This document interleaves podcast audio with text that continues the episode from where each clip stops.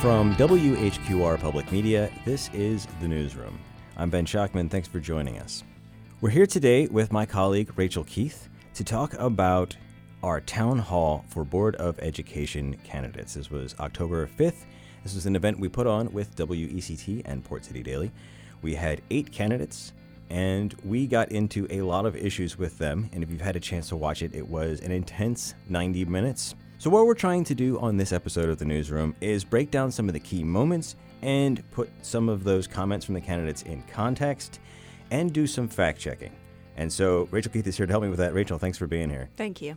Now, you've put a ton of effort into this kind of laying out the evening, some of the high points, the low points, the questionable points. So, the first thing I want to get into is the candidates talking about Dr. Charles Foust's leadership. That's the superintendent, effectively the board's only employee. Everyone else works for Foust, Foust works for the board. So, where should we start? Let's start with incumbent Nelson Beaulieu. He is up for reelection. He is a CFCC, Cape Fear Community College instructor. He's a former military person, and here he is talking about Dr. Foust's leadership. And when we hired Dr. Foust, the thing I was most focused on was ethics because you can teach anybody anything, but you can't teach somebody to be more ethical. Uh, you know, there have been a lot of wonderful successes under Dr. Foust, including a new strategic plan. Uh, he's worked with our county commissioners to help our teachers become the number one paid teachers in the state. He worked with our commissioners again to make sure that our teachers could move to the front of the line to get vaccinated.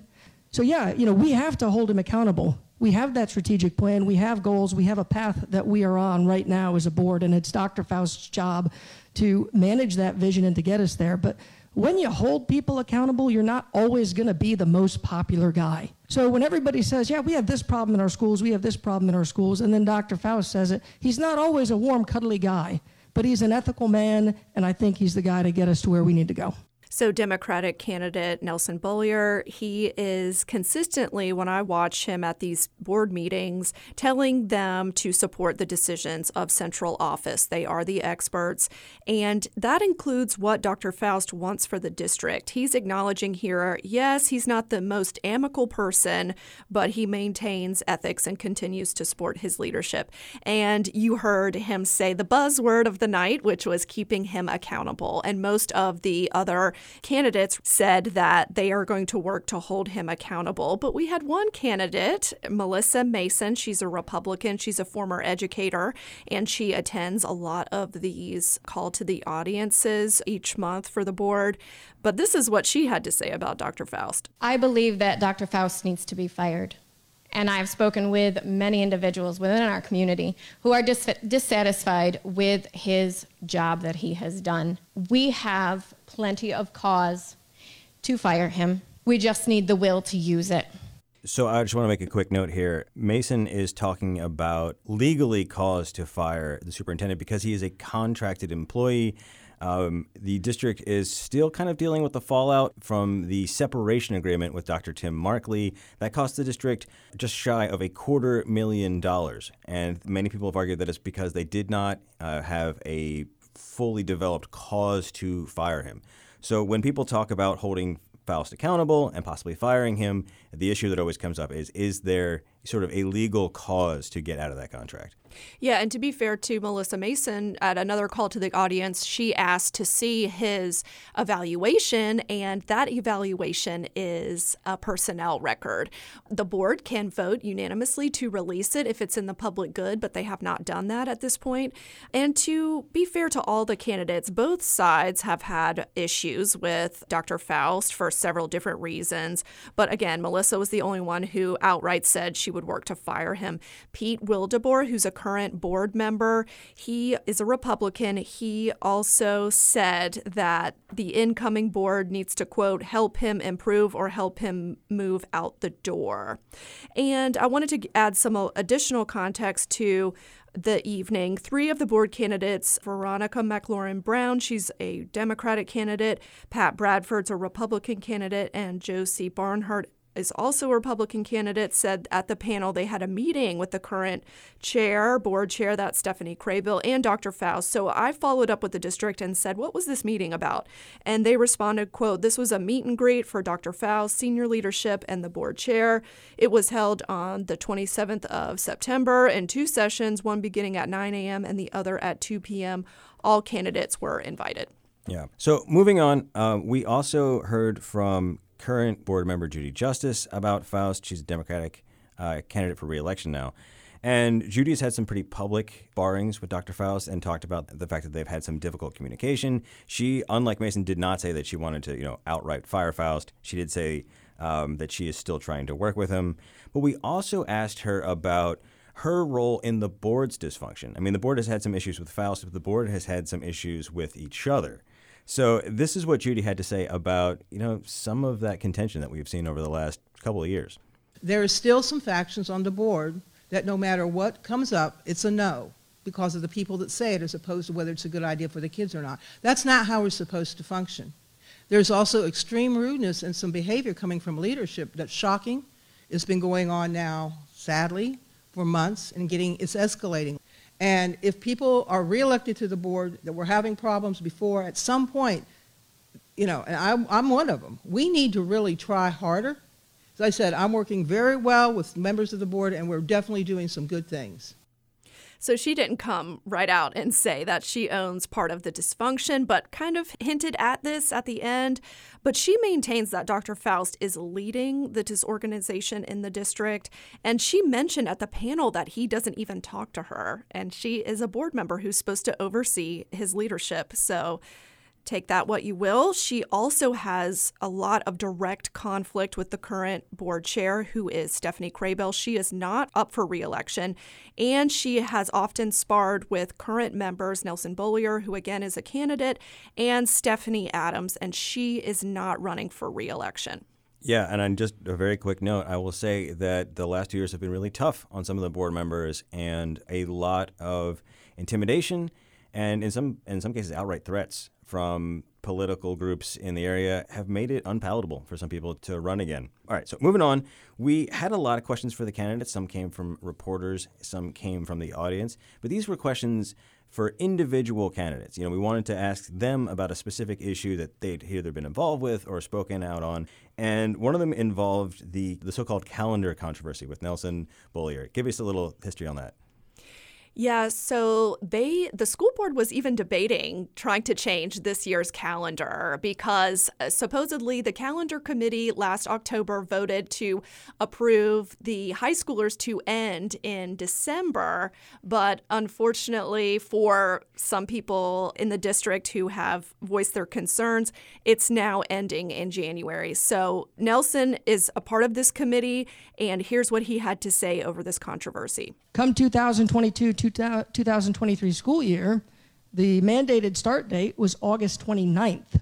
That created a 13 day semester imbalance, which would have greatly impacted and hurt our students who were taking biology in the first semester, who were taking English in the first semester. It gave them almost three weeks less time to master those core subjects, prepare for their EOCs, and get their job done. Once our central office staff realized the severity of the imbalance, they thought about it. They recalled our calendar committee and they said, look, we're sacrificing too much.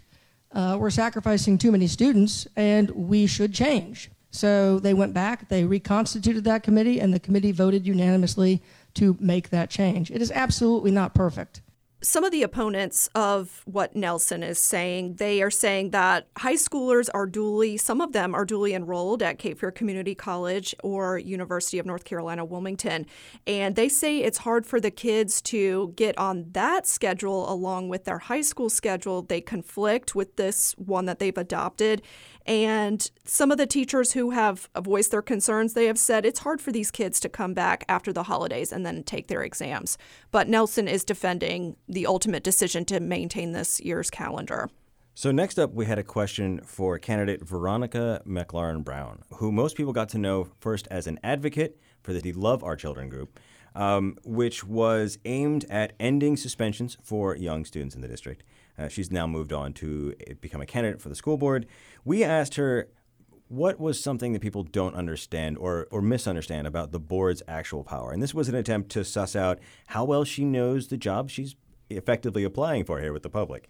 So we asked her, uh, we asked her that question, and um, she said a thing people don't really understand from her point of view is the budget. So here's Veronica McLaurin Brown. And understanding that when you have budget coming in from the county, the uh, federal government, the state, and also from grants, the codes that outline how you can use that money and um, all the rules that are associated with whether or not you can you have the money here and you want to pay you want to increase wages and they know the money is there but you're not allowed to use the money. Just based on being in the school board meetings from March 2021 to today and listening to the bus drivers and listening to the teachers and teacher assistants, they certainly expressed a lot of concern in terms of just not believing that we aren't able to provide those increases.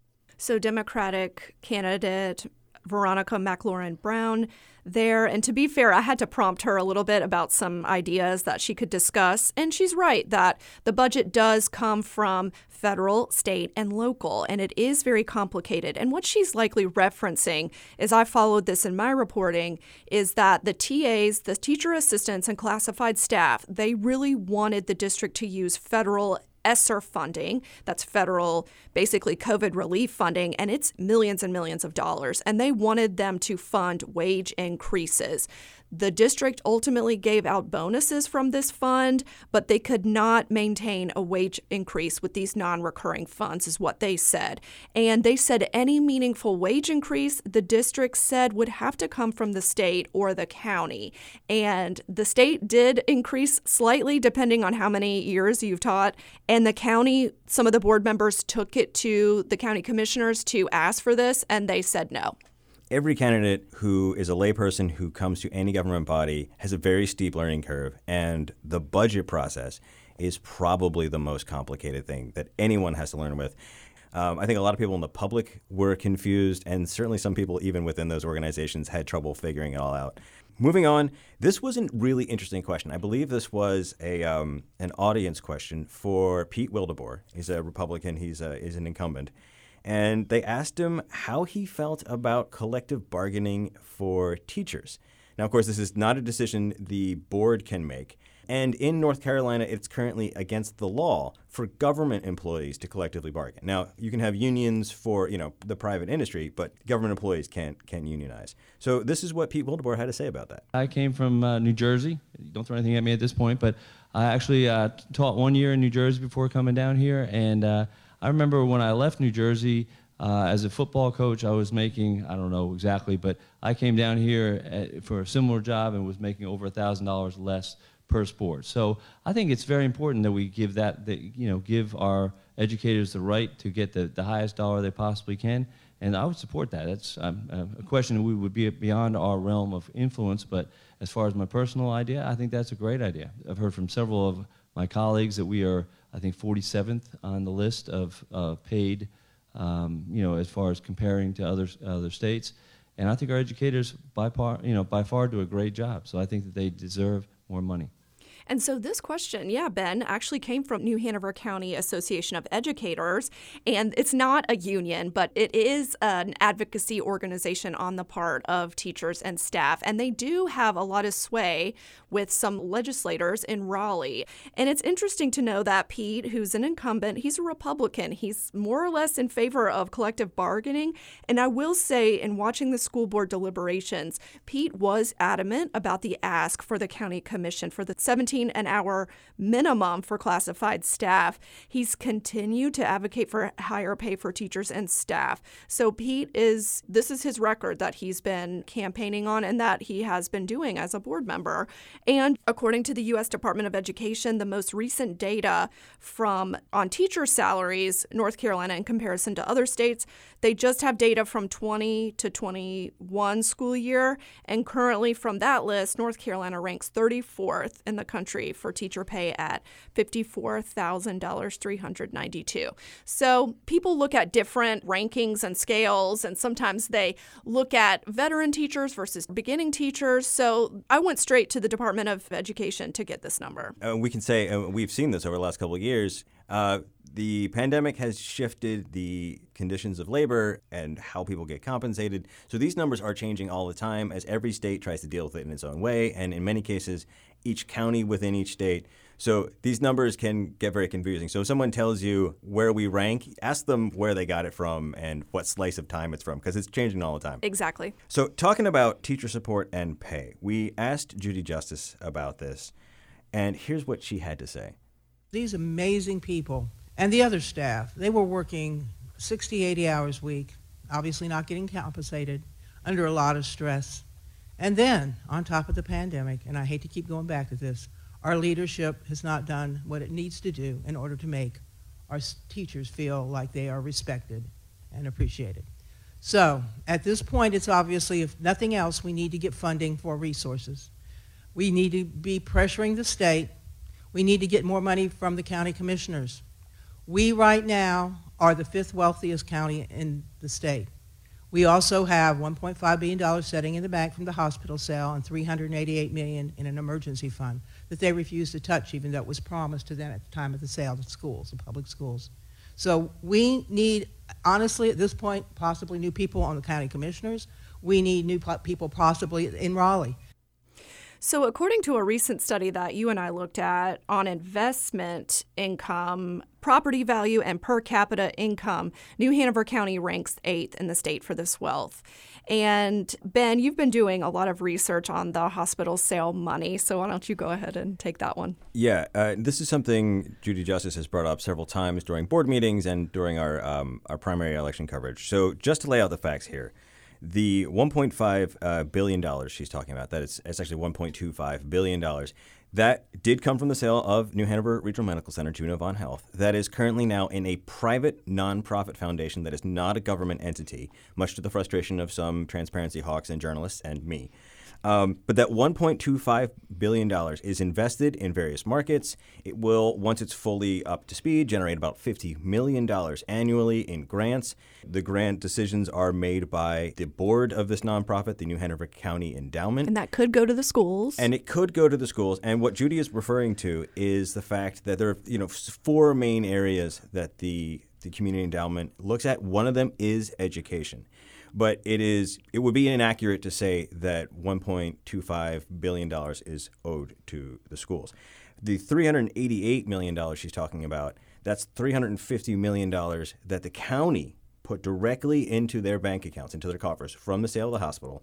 50 million dollars of that is earmarked for mental and behavioral health. The county, I believe in early September, came out with a high level 30,000 foot strategic plan on how to use that money. It's actually uh, being used alongside the opioid settlement money.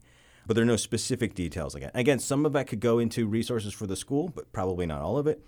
The $300 million that is currently being called a revenue stabilization fund, that takes a supermajority of the Board of Commissioners to use, so four out of the five commissioners. And as of right now, they've only used a very small amount um, we recently heard during our town hall for Board of Commission candidates, I believe it was seven to ten million dollars. Most of that money is still invested, and many of the candidates and current commissioners are kind of looking at, at that as like a rainy day fund for you know a disaster. But uh, we have not heard any public plans to put that money into the school system. So those are the facts on those dollars. Mm-hmm. Um, and I think this is probably a good time to take a quick break. Uh, we'll come back. We have a lot more to get into, a lot more questions for our candidates. So stay tuned. You're listening to the newsroom. We'll be right back.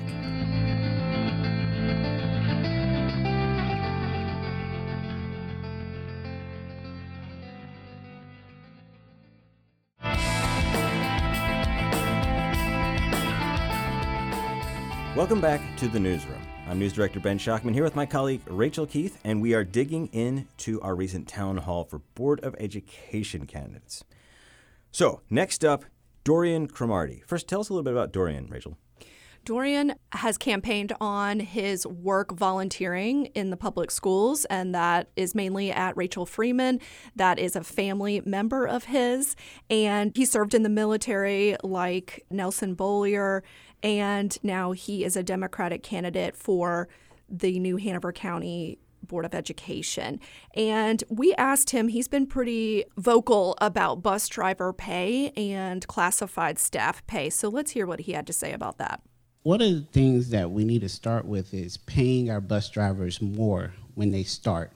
Uh, we also have to look at the fact that the cost of living here costs for $21 an hour. I think that we also need to start looking into paying for our bus drivers to become bus drivers, meaning that we will pay for the training, we will contract you out for X amount of years to retain you, and then get them in turn to recruit other people to be bus driver aides while they're driving. And then those bus driver aides can then in turn also become bus drivers. I mean, if you want someone to work for you, you have to give them a reason to. A lot of people are not becoming bus drivers, would like to become bus drivers, but the cost to do the training is too expensive. $300 is a lot so I reached out to the district to ask them about this specifically, and they said, quote, they cover the upfront cost of becoming a bus driver. Candidates are only responsible for $30 upfront, which is later reimbursed. This is the fee that has to be paid at the Department of Motor Vehicles. So they offered a counter to that $300 amount that he cited. And this livable wage, it's really interesting. We have discussed this ad nauseum that it's really hard to decide what a livable wage is because you have to put in the number of adults in that household and the number of children in that household. So, depending on who's in that household, this dictates a livable wage. But I often hear that people use MIT's livable wage calculator. You can put in the city of Wilmington, you can put in New Hanover County. Also, Cape Fear Collective has done a lot of work on trying to understand what people need to be paid to work in this community. Yeah, and again, like you know, teacher pay, like any other statistic like this, it's changing all the time.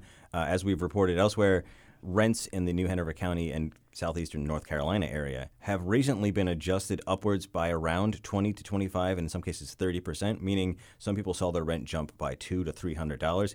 Obviously, that has a huge impact on what a livable wage is. So again, when someone quotes you a stat, uh, ask them exactly where they got it from and what slice of time it was from. And Dorian, uh, his point here too was that you know this is such an important part of the education puzzle. And I'm paraphrasing him here. Basically, you could have the best school in the world if you can't get your kids there on time. What's the point? So we had uh, another question for Dorian Cromartie, and this was about an issue we have heard and talked a lot about here at WHQR, and that is safety and mental health in the schools. So here's what he had to say. So one of the things they have already done is having one point of entry at the schools. Another thing we could work on is providing more exterior cameras at the schools. Another thing we could also use, uh, work on is our relationship with our SROs and our mental health workers. I think that an SRO should be the last resource in any situation at the schools. I think first that we should provide mental health counseling for our students and then we also need to probably get a little bit involved with the home life as well. I think that we also need to make sure that we use more data driven practices when it comes to our SROs, that we're not just throwing more money at SROs and probably throw some money directly in the classroom to help the students and staff so I did a report a couple of months ago, and the county has provided almost $2 million in additional funding for SROs, and this was basically to cover each SRO per elementary school, and they also are sending more into these what they call impact zones. So, trying to beef that up. And when I asked them about how the county tracks their progress, the county said that their evaluation is up to the sheriff's office. And the sheriff's office, unfortunately, didn't provide comment to me either about how they evaluate their effectiveness. Dorian, in a follow up question that I asked him, said he would like for that data to be transparent. And also, Pete Wildeboer, the Republican incumbent, mentioned during his opening statement that a few weeks ago, quote, I'm quoting him, we had a child die on one of our campuses And he also mentioned the shooting from New Hanover High School in August of 2021. So this is on a lot of the candidates' minds. And technically, Ben and I looked this up that the kid did not necessarily die on the campus, but the kid was in New Hanover County schools. Yeah, and I'll just say very quickly um, the one point of entry and the potential of doing sort of um, protective vestibules to sort of add another layer of security around the entrance and leaving the school has been discussed. That is a thing that we're working on. But what we hear from folks in the school is that for very good fire safety reasons, you have to have multiple doors. You can't, I mean, imagine a fire in a school the size of Ashley High School and only having one exit. It would be a disaster. And so the schools are porous. It's just a fact of life. Um, any building that large with that many people in it. And so there are still ongoing discussions about how to really secure these buildings without making them feel like a penitentiary. That is the flip Right. side of that argument. All right, so moving on, we asked Veronica McLaurin Brown about student discipline, and this is an issue she knows very well. As we said, she started out her sort of path to the Board of Education as an advocate to get rid of suspensions for young students. So the question is, what then do you do if you are not going to suspend, or the related issue, if you're not going to use seclusion rooms for students who have severe behavioral issues? What do you do? So this was McLaurin Brown's response. I would like for the system to make sure that we support our staff with the resources that they need. And if they need additional uh, assistance, if they need additional social workers, it is the job of this school board to advocate and get those resources that they need. And most importantly, I want the teachers to tell us what they need, and let's get it done. So, Veronica was a former teacher, administrator too, in the school system a while back. And here she didn't necessarily elaborate on what should be done with disruptive students because we have heard that it can involve violence, it can involve hitting, it can involve some serious misbehavior. So we don't really know how she feels in this specific response how that behavior should be handled. She did mention, yes, and this is what I hear from teachers when I talk to them, they need more support staff to deal with unruly students. But often we also hear teachers saying that they're told to deal with the behavior on their own. And yes, there are administrators, there are assistant administrators, there are support staff, but think about how many students that they have to deal with. I mean, they can't help in every single situation. And teachers to be fair, are in charge of their own classroom management. But this is still a hard issue to deal with and getting some concrete details on what do you do with someone who is disrupting the environment of the class because those other students deserve to learn too. Yeah, and many of the advocates we've heard from have had children who have had personally had bad interactions with seclusion rooms. If they're used improperly, it could be very traumatic for children. And we have seen them use very strong language towards the board for not completely eliminating this process. Nelson Beaulieu spoke about this briefly, saying, you know, it's hard to be called a monster. I'm paraphrasing here, but it's it's hard to be vilified for this. I will say it's easy to see how a parent in that situation would be very, very passionate. And it's also easy to see how a teacher could be in a very difficult situation without any other recourse of what to do with a student like that. I will say, having looked around the state at some other counties that use this practice, and some are facing lawsuits for it, uh, New Hanover County has been more open about the conversation. It doesn't mean they necessarily have the solution, but they have been more transparent about the struggle to, to deal with it. So, Yes, and all of the board candidates, that is their end goal. Even Republicans and Democrats are pretty much on the same page. And it looks like there might be a likely vote on ending this practice this year. yeah. So, moving on, um, another issue that parents have been very outspoken about is their role in their children's education. People call this the parental rights movement. And Josie Barnhart, uh, she is a Republican candidate running for the school board. She has been very outspoken about this. Um, so here's what she said about how she feels about parents not being involved enough in the curriculum. And in the curriculum committee, it was brought up by our educators how are we going to ensure consistent, unbiased teaching is occurring? Okay, so there is absolutely an element of concern of that. Yet parents don't have access. So if we don't have access, what happens? It's this it's this big monster of potential what could be taught.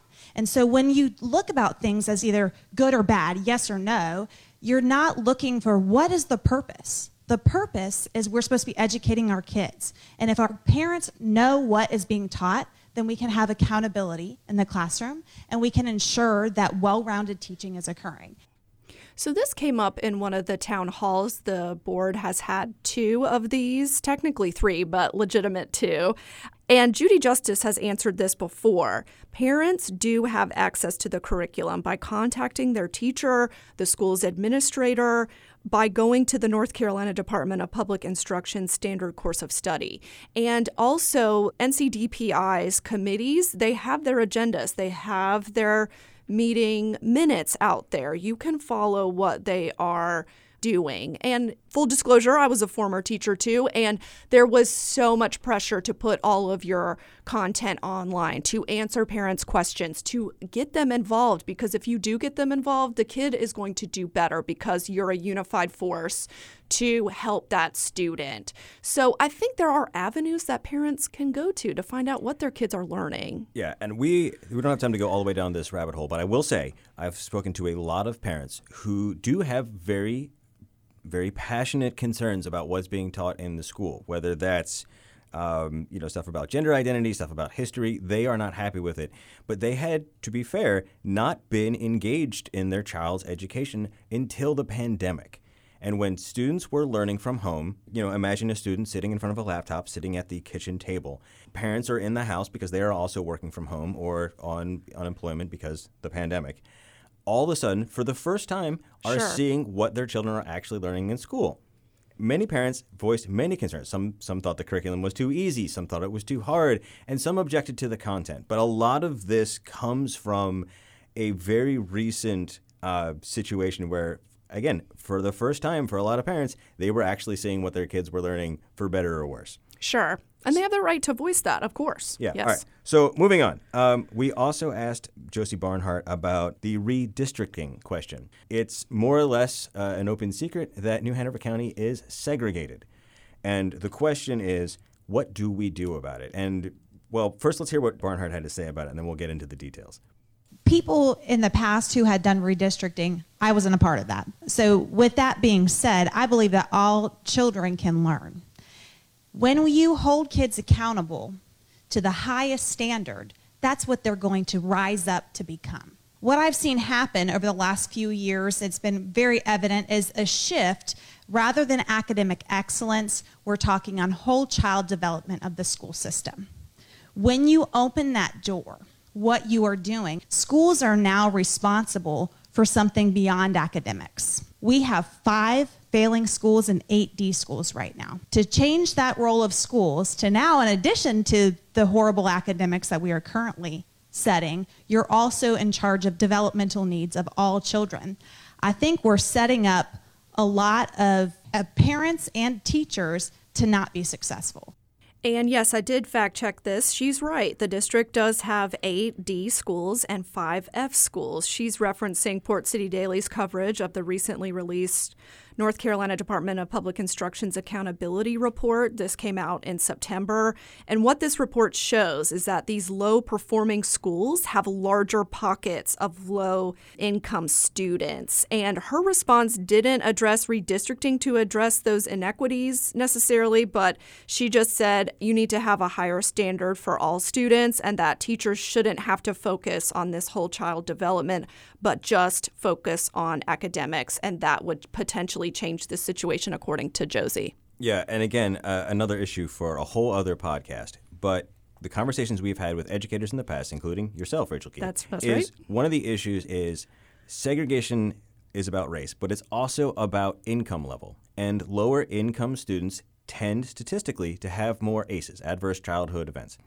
These students require more help in the classroom. And the more of them you put together in a classroom, well, you've seen what happens when children misbehave. If one kid misbehaves, it's a little bit like popcorn, right? So, those classrooms with a higher concentration of low income students who, because of a lot of historical issues, including systemic racism, structural racism, tend to be minorities, black and Hispanic, when you concentrate them in a classroom, it is more difficult for the students and students' performances fall. So the traditional way of fixing this, sometimes at the order of the United States Supreme Court, has been to redistrict, to send kids from low income minority neighborhoods to other districts to make sure you have a more equitable mix of races and income levels in every classroom.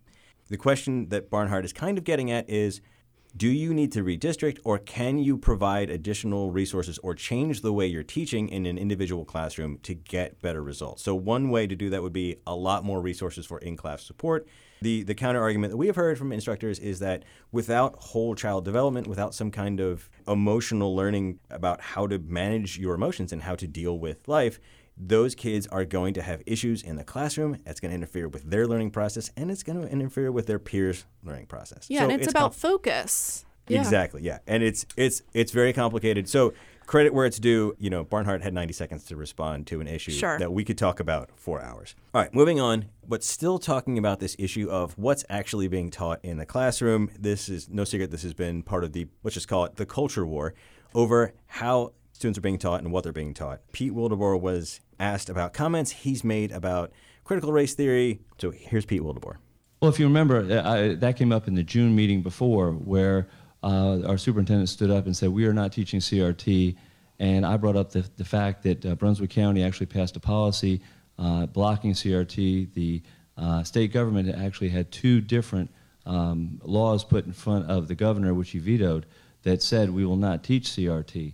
So obviously there is CRT. Uh, I actually went through uh, our deputy superintendent at the time, Ms. Smith, actually went through the the whole framework at that time, which she did a very nice job in, in presenting it. But though I, I brought the glossary, I had exactly each and every word there, and she had to admit that they are actually in there. So um, we need to teach. We need to know our students, and that's what it comes all all the way back to is giving every student the, the best education we can. So, to be clear, North Carolina Department of Public Instruction does not have the phrase critical race theory in the curriculum, nor does New Hanover County Schools. And what he's referring to is this happened at a meeting in July 2021. So this was not last June. And it's not over the term CRT, but there were terms in this glossary like bias and systemic racism. And unfortunately, in history class, there have been people who have expressed these qualities or engaged in this type of racism. Let's take Jim Crow laws, for example, that kids have to learn about at certain levels in history. So these are things that have happened in history, and teachers have to discuss it, and there are words for them. So there's not a specific CRT outline, but Pete is right that Brunswick County Schools did pass a policy that specifically does not allow CRT to be taught. And so he's basically saying, why don't we just do that? Yeah, and uh, once again, critical race theory is taught at graduate level law schools, but that is not being taught in elementary, middle, or or high schools. No. CRT is often used as kind of a dog whistle for people who are upset that the teaching of history about the United States is sometimes not favorable to the United States because the United States government has done some very bad things. And some people think that that is un American to teach that. Other people disagree. That's so right. I think that's a good place for a quick break. We will be back. We are not done with the culture wars. So stay tuned. You're listening to The Newsroom. We'll be right back.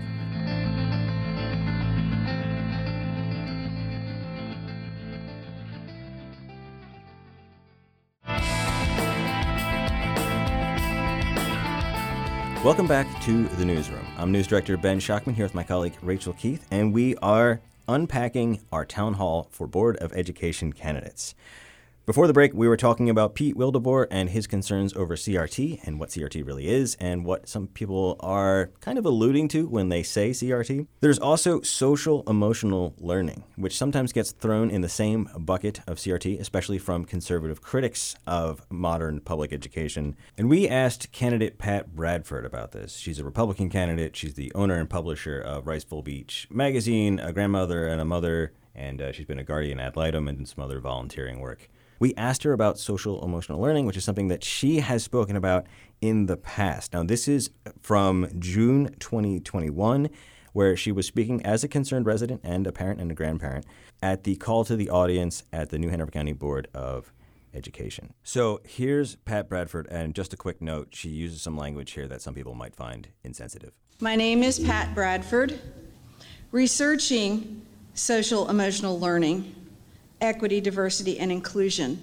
I felt the pain of the oppressed, the black man, the red man, the yellow man. My body was my own. No government was going to tell me what I could do and could not do.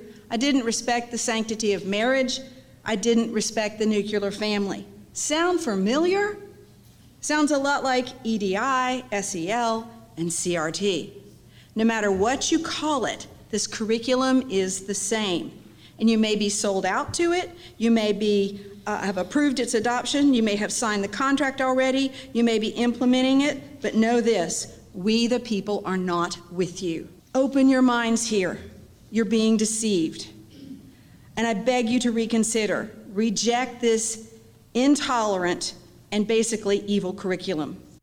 So, this isn't her entire two minute speech, but a majority of it. You can go to the district's YouTube page to watch this June 2021 speech. It's at the timestamp 404. Okay, now let's fast forward to how she responded to her comments at this meeting during the panel when I asked her about it last week. I don't remember saying those words exactly the way you've quoted them. Yeah, if you I'm go to that the... meeting at 404, the timestamp's there. Okay. Um, I am a big proponent of the four core subjects reading, writing, math, and civics. Social emotional learning is taking the place of our core subjects, our traditional education. I have said that many times. I don't use the word CRT because it's such a broad umbrella for the things that are happening in the schools. But I do think that devoting 15 minutes every day in the curriculum for social emotional feelings would be better spent teaching children to read so I did reach out to the district about their curriculum on social emotional learning. And if you go to their main curriculum page, there's no mention of social emotional learning on this page. There is a page dedicated to this, though, that these are interventions that are woven into the classroom management. And there is no mention of this instruction taking place of academic work, nor a specific time frame for this instruction. Teachers do continue to teach the core subjects. It's not replacing any of these that she's mentioning. And you did hear her use the word CRT. And when I asked her to define this was a follow up what social emotional learning is, she said she's still researching it, but previously she said she'd already done her research and didn't provide a definition. She did say that feelings are, quote, awesome and that there needs to be more mental health supports available to students. And we mentioned this earlier, Ben. She said, "quote Where's the mythical fifty thousand dollars for mental health the county promised?" And like you said, it's actually fifty million, and the county is that wouldn't all go to the schools necessarily; could go to a larger outreach network. So there you go. Yeah, I also want to note that over the years, Pat Bradford has moderated some of her rhetoric. Um, but it's worth going back and noting that she has made some pretty strong statements at a series of calls to the audience. I've documented most of them, and they're pretty strong accusations. You can see this pattern from July 2021, September, October of that year, November of 2021. She says, quote, masks make people sick. Quote, you the board are about power control and greed. You are puppets of the federal government. Stop sexualizing our kids. Stop teaching them anti American values. It's time to stop the anti white, anti Christian, and anti family curriculum. She said, It's time to stop. We have your number. And there's this roarous applause. And then in both July and August of 2022, this year, during these public comment periods, she read explicit material out of context from All Boys Aren't Blue and then another time out of Darkness. And Ben, you followed this. Yeah, we've done some reporting on allegations that there is illegally obscene material in the schools. Uh, the sheriff's office actually conducted an investigation of nine books after they received a parent complaint. District Attorney Ben David basically told law enforcement that there wasn't legal grounds to prosecute, and it's completely understandable that parents would have concerns about the material in the schools. In fact, Ben David himself said he might have concerns about the kind of material that he was looking at, but it's not illegal. The First Amendment and state law does protect it. And one of the key issues here when you're looking at the law is that you're looking at the literary merit of a work, you're looking at the entire work. The example I have often used is that if you were to just show children a graphic scene of nudity and violence from, say, Schindler's List, um, that would be extremely problematic because those scenes only make sense in the broader context of the artistic work. So, by taking one particular section out of context, pulling it out of the book, and just reading that for shock value, I, I think that's a disingenuous representation of what the book is about. This is a complicated subject, uh, probably for an entire other episode of the newsroom, but that's what I could say for now. So, I want to move on to uh, Melissa Mason. And in our primary election town hall, Melissa accused the school district of grooming. She has made similar comments at other events. This was not a one off. So we asked her about that claim, that allegation, and this is what she had to say. When I initially heard about the gender support plan, which is where all of this started, and honestly, it's about transgender kids. And here's the thing our trans kids, absolutely, we need to be concerned about because they have a higher suicide rate but the problem is when you separate them from their community, their family, and you keep secrets from their parents, you're isolating the most vulnerable. It's damaging and it's dangerous to do. We need to love our kids no matter what. It does not matter whether they are gay, straight, or trans. We have to protect them from early sexualization. And that is where I first saw the gender support plan, was where I first saw that grooming that was beginning to happen. So, a couple things I want to say about this. First, the district is no longer using that gender support plan, and that is, in my opinion, largely to do with appearance of a New Hanover County uh, mother on the Candace Owens show. She called out Title IX coordinator Jarrell Lewis by name, which was probably uncomfortable for him, put a lot of pressure and public scrutiny on the district. The gender support plan was uh, designed to basically navigate between two rocky shores. So it's for situations where you have a student whose gender identity has changed or is different than what their family or birth certificate says, and they're not getting support from their family. If a student is getting support from their family, it's kind of a non it's less of an issue. It's not a non-issue, but it's less of an issue. So what do you do if you've got a student who says my gender identity is female and my parents don't support me? The gender support plan was designed to say, okay, we will we will treat you as female to the best of our ability. We will support you, but the end game here is bringing your parents or guardians in for a conversation. And this was represented as keeping secrets from the parents, and I think that is a misrepresentation because the end goal was bringing the parents and guardians in to have that conversation. But if you take it and sli- take a slice of time at a certain point of time, the district might be treating a student a way that it was not telling the parents or guardians about. That is true, but the school's in an incredibly difficult situation of trying to negotiate between the parents' rights to know and the students' right to be supported. And that gender support plan is now off the table. So it's it's a difficult situation. And the plan was not grooming. That's the other thing is that this argument hinges on the representation of any conversation about anything involving sexual identity, gender identity, or, or anything in that sort of sphere with explicit sexual content. What Mason is saying is that grooming, which is the process of slowly introducing someone to more and more sexual content until they are okay with inappropriate levels of it for the end purpose of sexually molesting or abusing that child, is what's happening in the school. And to say that having a conversation about gender identity with a student is the same as what Michael Kelly did, the uh, the now convicted former New Hanover County teacher, is is disingenuous at best. And I bring up Michael Earl Kelly because there is something to what some of these candidates say about not trusting the district. Candidates, as you've pointed out, Rachel Keith, on both sides of the aisle have accused the district of being secretive, of not being transparent, of misinforming people. And historically, that has been true. The county is currently dealing with the fallout from that in court right now, and it has had no shortage of negative news coverage of the bad actions it has taken. So there is an earned distrust of the district. But what we are seeing is people in the public sphere, in some cases candidates, weaponizing that very legitimate mistrust for their own purposes. So, yes, the school was not honest about things in the past. That doesn't necessarily mean that any accusation made whether it's Judy Justice or Pete Wildeboer, is necessarily true. Yeah, the facts have to bear this out for the grounds of the mistrust. Yeah. So that's just about all the time we have for this edition of the newsroom. So, Rachel Keith, thank you so much for being here. Thank you. Thanks also to our technical team, Ken Campbell and Jonathan Furnell. If you missed any part of this program, you can find it at WHQR.org or find it as a podcast pretty much everywhere you can find podcasts. If you have thoughts or comments about today's show or ideas for a future episode, email us at newsroom at WHQR.org. I'm Ben Schachtman, reminding you that early voting runs from October 20th to November 5th, and the general election is on November 8th. Thanks for listening, and I hope you'll join us for the next edition of The Newsroom.